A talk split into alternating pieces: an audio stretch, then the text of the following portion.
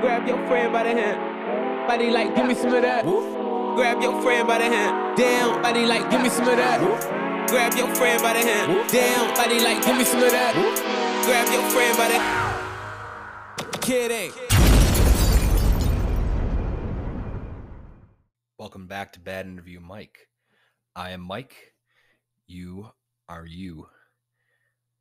Welcome. We continue our next part of the scuba diving mini series. We return to the beaches of Utila, Honduras, as the weary traveler with his hurt feet finally gets to see the Caribbean for the first time in a long time. And I had a dive mask, uh, I had a scuba mask and a brand new snorkel. So I wanted to try that out, but I had a really large beard. And I didn't realize that I needed to shave my upper lip because it was just way too big. So the water got in my mask while I was out there. And so I swam out. I, I went on the dock and I jumped off into the water and hadn't swim in, swam in the ocean in a while. So it was very kind of just jarring and I got some water in my mouth and really the water's super salty and it's it's warm as warm as bath water. It's like hot bath water actually. And you look down and you realize it's 50 to 60 feet down there. You know, you're deep. And we swam out just out off the dock. So Neptune's has a sandy beach you get to it on a dock that's kind of behind it and then there's a, a nice area there to lay out on the beach if you want to you can throw a frisbee with the dog or whatever and they have a bar and a restaurant there the people are very friendly. So it was really cool to hang out there during the day. I went there twice while i was there. I also visited the Water Cay which is about a 12, 15 minute boat ride from the island. And that's the original key where the Aboriginals lived in the early days of before the Spanish got there. For the Spanish galleons and the pirates and the early conquerors and explorers. Whether it was Soto, Cortez, you know, Magellan, you know, all kinds of different explorers have come and gone through these waters.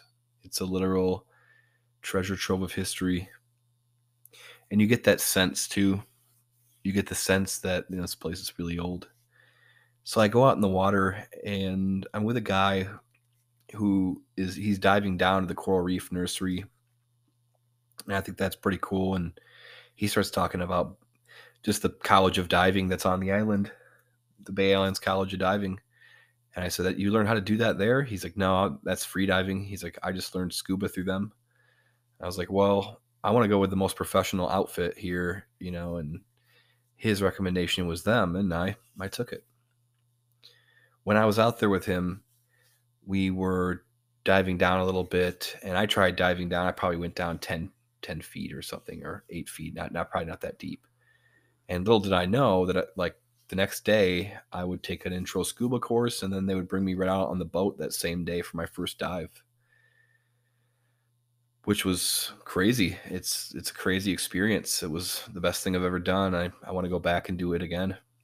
It's it's a bug for sure. So I'm gonna be gonna be d- doing this podcast and tracking my dives. I want to dive in Lake Michigan and other places around Michigan so I'm, I really want to get into that once I heal my feet up. So the good thing about my feet is I had a really good week. I will quickly tell you the story. It's going to get off the scuba thing, but I, my doctor said I need to put a TENS unit on either side of my ankles on both feet for a couple hours a day. I need, he has different inserts already for my shoes.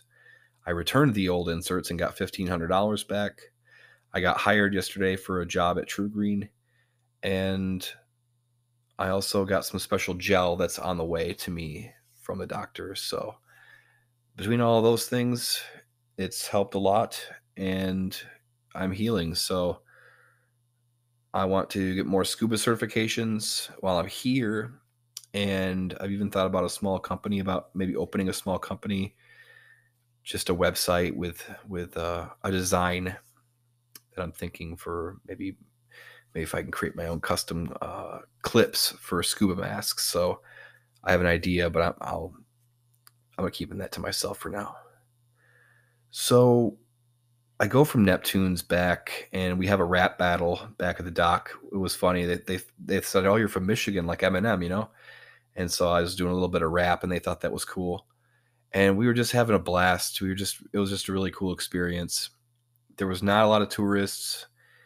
And then the next day, that same day, I, I went to the College of Diving and signed up, and found out that uh, I could do it. So I show up the next day. I don't know anything. I see some equipment. I have no idea how to use any of this stuff. And my dive instructor shows up and he's a he's a Dutchman. He's a good good guy and very professional. I'll keep all their names anonymous, but he's like, guys, scuba's very simple. Okay, you got the tank, you got this, you got that. He's like, you know, if it's very safe, he's like, I have six thousand dives safely and he made you feel at ease the moment you started the process. And because there is a bit of a of a i think a selling point to scuba where you have to kind of softly sell that that system without irritating someone because the phobias of water and the phobias of everything are tough to overcome for some people. And i know for sure when i first got in the water I didn't kind of understand how the BCD worked, and I was f- kind of flailing around, didn't have a lot of control. And then after you know a couple times out, it's but it's definitely a learning curve for sure. And if you don't have your own gear, and you really want to get with the people who are local to anywhere you're going to dive, these are just safety tips, PADI basic PADI safety tips you know you want to have an orientation hey look remember there's this over here there's a giant fishing net over here don't get caught in it you know? If you're going to be diving in dark water that you've never dove before you know that's something that you want to do. You can dive alone but it's not recommended ever. I think it's stupid but that's just my opinion. Could be an amateur opinion. So i go to the school and i'm taking this class and we get in the water and I find out that the dive buddy I'm with that day, she's there for a couple days, but she's deathly afraid of water and she's getting over a phobia. I thought that was super like powerful to me and I was kind of getting over a I think I have bottom anxiety, so when we're out there, I'm okay when everyone's in the water, but I get some bottom anxiety when uh, I'm in blue water. I don't know what's below me and it would probably freak me out, or I'd have a heart attack if, uh, even if a dolphin, a friendly dolphin, showed up. You know, it would be terrifying to me. But then again, I've never had that happen, so you know, there I didn't see a single shark out there, and they the dive instructors no, they they're like, no, dude, you're fine. Don't don't worry out here. So that really put me at ease. And here we go. So we take the training class, put on the BCD, and we get in the water. And I will never forget this moment in my life when he said, Okay, got your masks on, put your regulator in your mouth, take a breath, and go under. And so I went under and I put all the, I, I hit my um, my BCD deflator. I started deflating going down and I hit my knees and started to kind of figure out how to hover a little bit. You know, I just basically went down to our knees and we started out in the shallows. They want it, they start you out, they start you out on land first. So you're on land, you're using your regulator, you're doing the stuff, you know how to use it.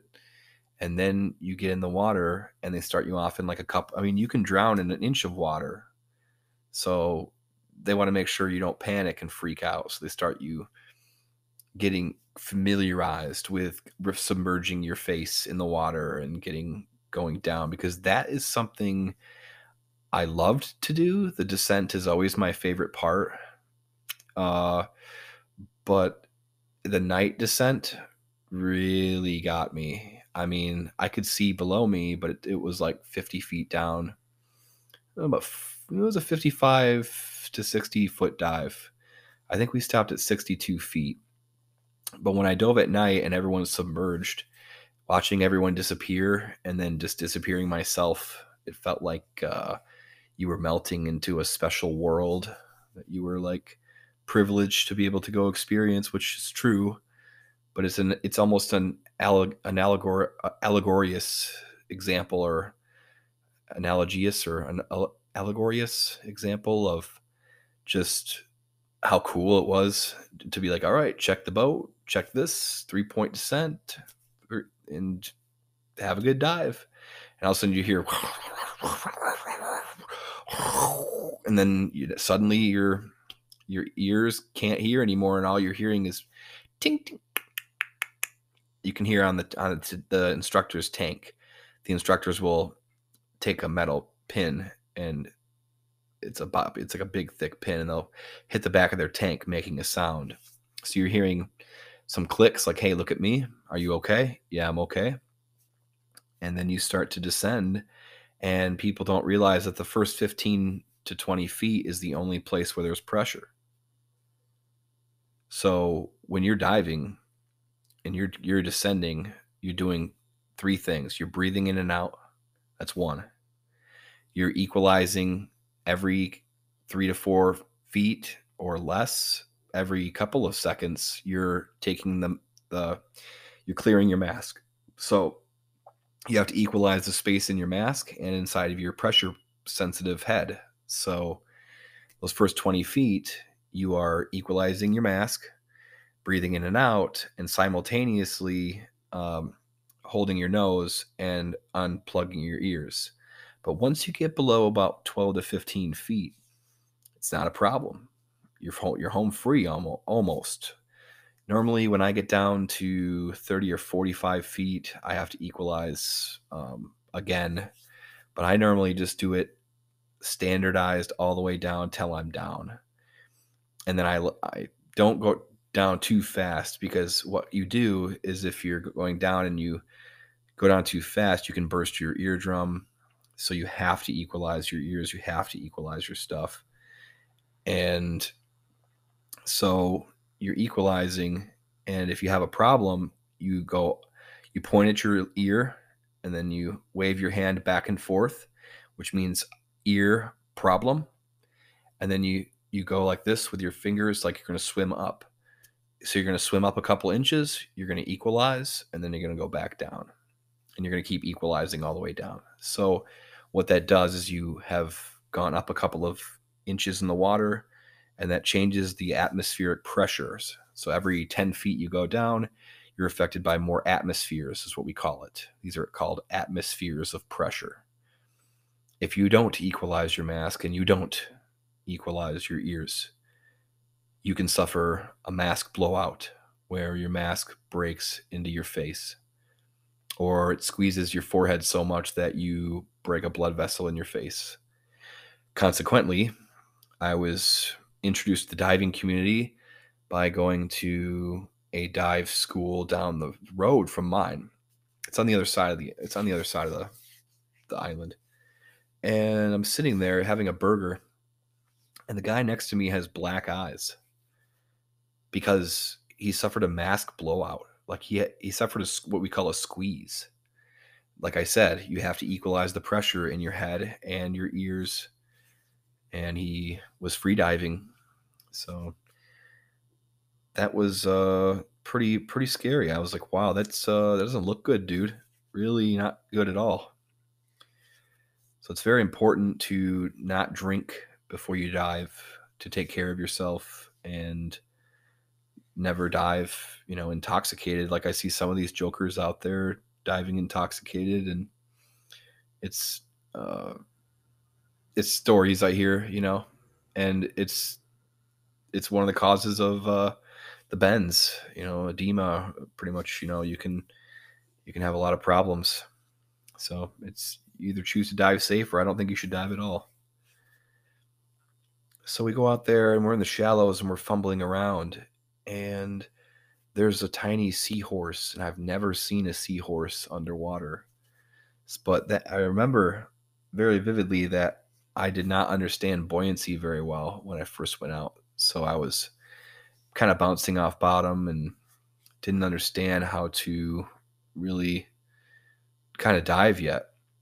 It's like being uh, your own submarine.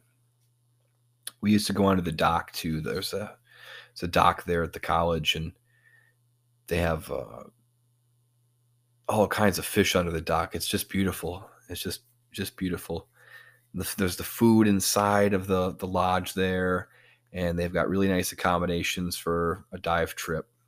And it makes a lot of sense. People should know this when you are a scuba diver, you want to make sure that they follow all the safety protocols, and they do.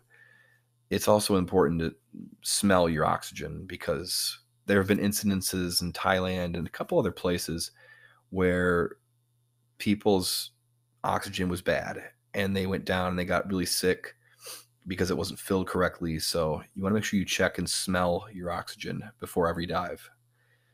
Check both your regulators before every dive. You know, these are things that you can do to keep yourself safe and every ounce of a prevention is is worth it so so I went to the dive school we did the training and then there was a guy on the island and I won't say his name but he said I highly highly recommend that you do the advanced course also and he was a, a British guy so I was like all right so I did the intro course and then I did the advanced course but let's back up. Let's go back to the first time. Let's go back to the first time that I'm scuba diving. So we finished the training for the intro to scuba, and we're doing drills in 17 feet of water. We're doing basic safety protocol drills. These are drills that any diver must know before they go out into open water. It's just you have to know this stuff, and you're responsible for your own safety. So we do drills such as take your mask off, then put it back on and clear it. You got to know how to clear your own mask, and it's not that hard. It's you get used to it. It just takes practice. We did drills where your mask theoretically gets knocked off, you lose your regulator, you recover it using a certain maneuver and then if you can't recover it you switch to your secondary and your your third stage i think they call it and you go from there so we had to know those procedures and i never opened my eyes underwater because i really didn't want to get the salt in them so you have to take your mask off on some of the drills while you're hovering swim in a big semicircle and then come back, lose your regulator, regain it, put your mask back on, clear it, say you're good to go. Very fascinating, very fascinating journey.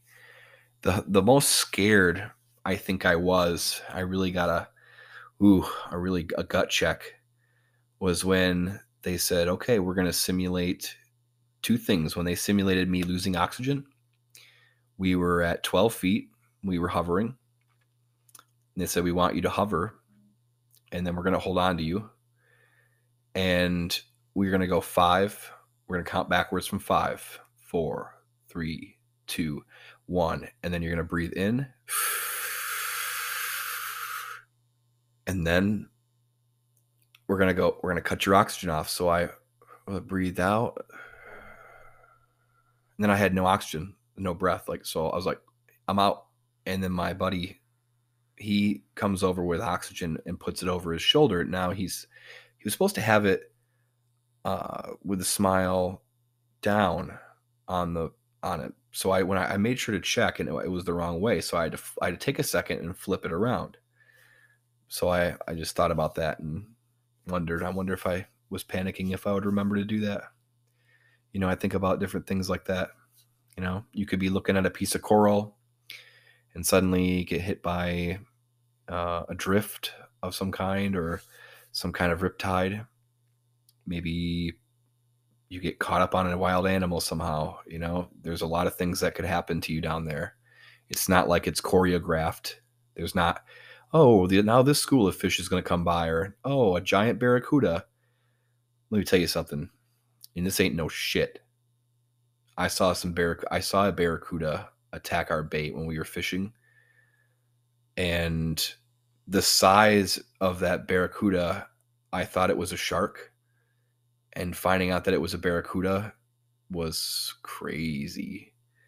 But we did see those down there. The thing about the animals in the ocean you have to remember is that they're all demonized. They're not there to get you. They're living their life. They don't care about you.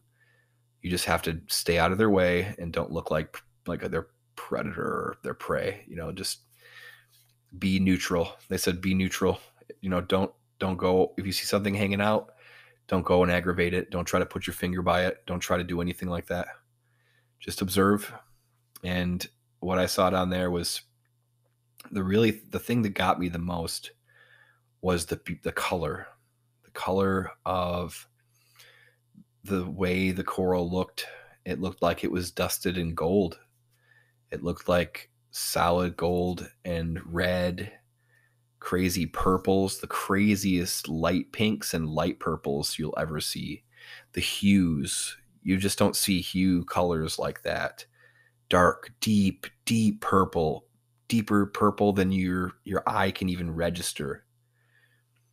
And you start to realize that everything down here is more evolved than we are. They say that don't they theorize that the earth came from the ocean, that everything came from the ocean? Well, that would make a hell of a lot of sense, wouldn't it? The ocean is like 70% of Earth's landmass. 75, 72%. So it would make sense that when you see these abilities, such as the ability to squirt ink, the ability to camouflage oneself and completely change your skin cells. Those are proof of evolutionary traits. And if you don't believe it, you're stupid. I'm sorry. Sorry, but not sorry. I'm not going to apologize to you. That's the one thing we got to stop doing in this country is we got to stop apologizing to people that are stupid. We have to move forward in this country. So we need to make sure that we have science and math and not uh, hobgoblins and nonsense. We need to we need to return to common sense, and we need to return to moral values. That being said, so we went on our first couple dives. I dove 11 dives in 10 days. Did three dives in one day to include a morning wreck dive, then I did a navigation dive at about 70 feet. And and that was an open water. And then we did a night dive. So there was a lionfish hunt I didn't go on. I do kind of regret that. But I don't think I really wanted to do that because I kind of had a phobia. See, I had watched these videos where people were lionfish hunting and sharks came up behind them and, and hit them in the arm, you know, because they were they had blood in the water and I don't know. I just ah, I don't like touching them. I don't like looking at them, but I would like to go on one. Uh, I just didn't get around to it, and I was pretty tired that day. I didn't realize how much scuba diving just takes out of you. It just takes so much out of you as far as your your I remember my mental state. So think about this. I'm soaked every day. I'm soaked and I have bad feet. But for the first time ever in two and a half years, I'm not on my feet and they're not compressing so much. And the flippers are helping the nerve. So that and the water and the sunshine and the tequila and the beer and the beach and the food and the lack of gluten and the freshness of the food. I was losing weight at a rapid pace. I mean, we were in the water for the equivalent of three hours, two hours a day, not to include training, you know, swimming. And it's just really good for you. I really believe that diving has a lot of uh, good things for your health. You look at a guy like Jacques Yves Cousteau. Jacques Cousteau was a personal hero of mine. And Jacques Cousteau lived a long time. Maybe it's because he breathed the compressed oxygen, you know, maybe it's because he was uh, preserved from going down there. But it seemed to keep him going a long time. It's, it's, his story is very sad. It's kind of tra- a tragic story, but not really. But they, just the end of his life was kind of, kind of sad to watch that he couldn't. He would see the dive sites that he dove in the 40s and 50s. You know, now in the 80s and 90s were dead zones. Their faces were burning off because the chemicals in the water from the oil companies dumping dumping all kinds of stuff in there was really just burning them alive. They are like we had to get out of the water. And 30 years before that, when he was a young guy, uh, now he's in his 70s. He's like 70 years old, and they're like, "You're like, wait, Mike, isn't that too old to dive?" Uh, no, there's like an 80 year old woman that goes scuba diving in in Honduras so there's a lot of things people don't know. That's why I started this podcast. So I'm a couple dives in. We've dove Jack's Crack, and I wanted to swim through it, but my dive instructor was like, no, no, you will not. And we prayed to a pillar coral, and I thought that was funny. I thought that was really funny, actually. We prayed to a pillar coral, and so imagine all of us like we look like Ghostbusters down there with masks on, with proton packs on and we're hovering outside of with flippers on and stuff or kind of hovering outside of this pillar coral. And now at that time i was struggling to understand buoyancy and how to stay down. I was breathing very heavily. I was working too hard. That's what i was doing. I was working way too hard as a diver. So once i learned how to kind of hover better and everything else it was a lot more fun the second dive that I ever did, I went over a black coral wall and it went down straight down into the abyss and I couldn't see the bottom. But when I looked down on the far right, I'm pretty positive that I saw a giant tuna or a marlin. And I'm not even joking. It was a huge, enormous animal. I don't know what it was. If it was a swordfish, it might have been a wahoo.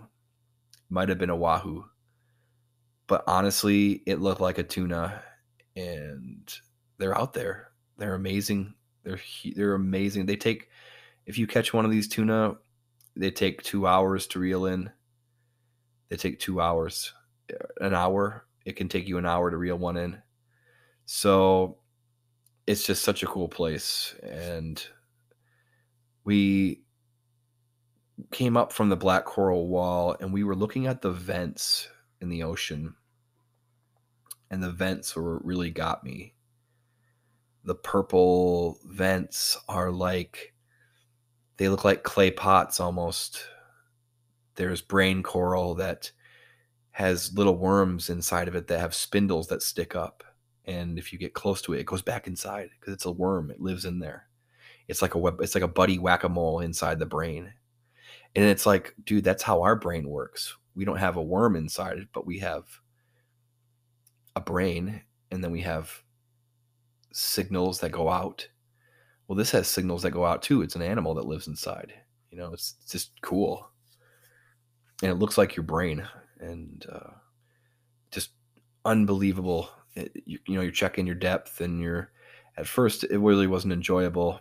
I think the sixth, I think the eighth dive to, to 10th and 11th dive were, was my favorite part because they start trusting you and you trust yourself. So you're pretty much able to explore. And that is part two. We are going to come back and we're going to finish out the trip. And we're going to talk about scuba across the world. In the next episode, we're going to talk about different dive sites that you can attend and how addicting it is. If you like the podcast, I encourage you to become one of my subscribers. I intend on recording daily and weekly podcasts here about scuba diving, about adoption, about veterans, and average Joes. The Bad Interview Mike podcast. handmade, high quality stuff. Thank you guys for listening to part two of the scuba diving mini series. We're going to head out. Please don't forget to like, comment, and share. You got me woke up the way you roll.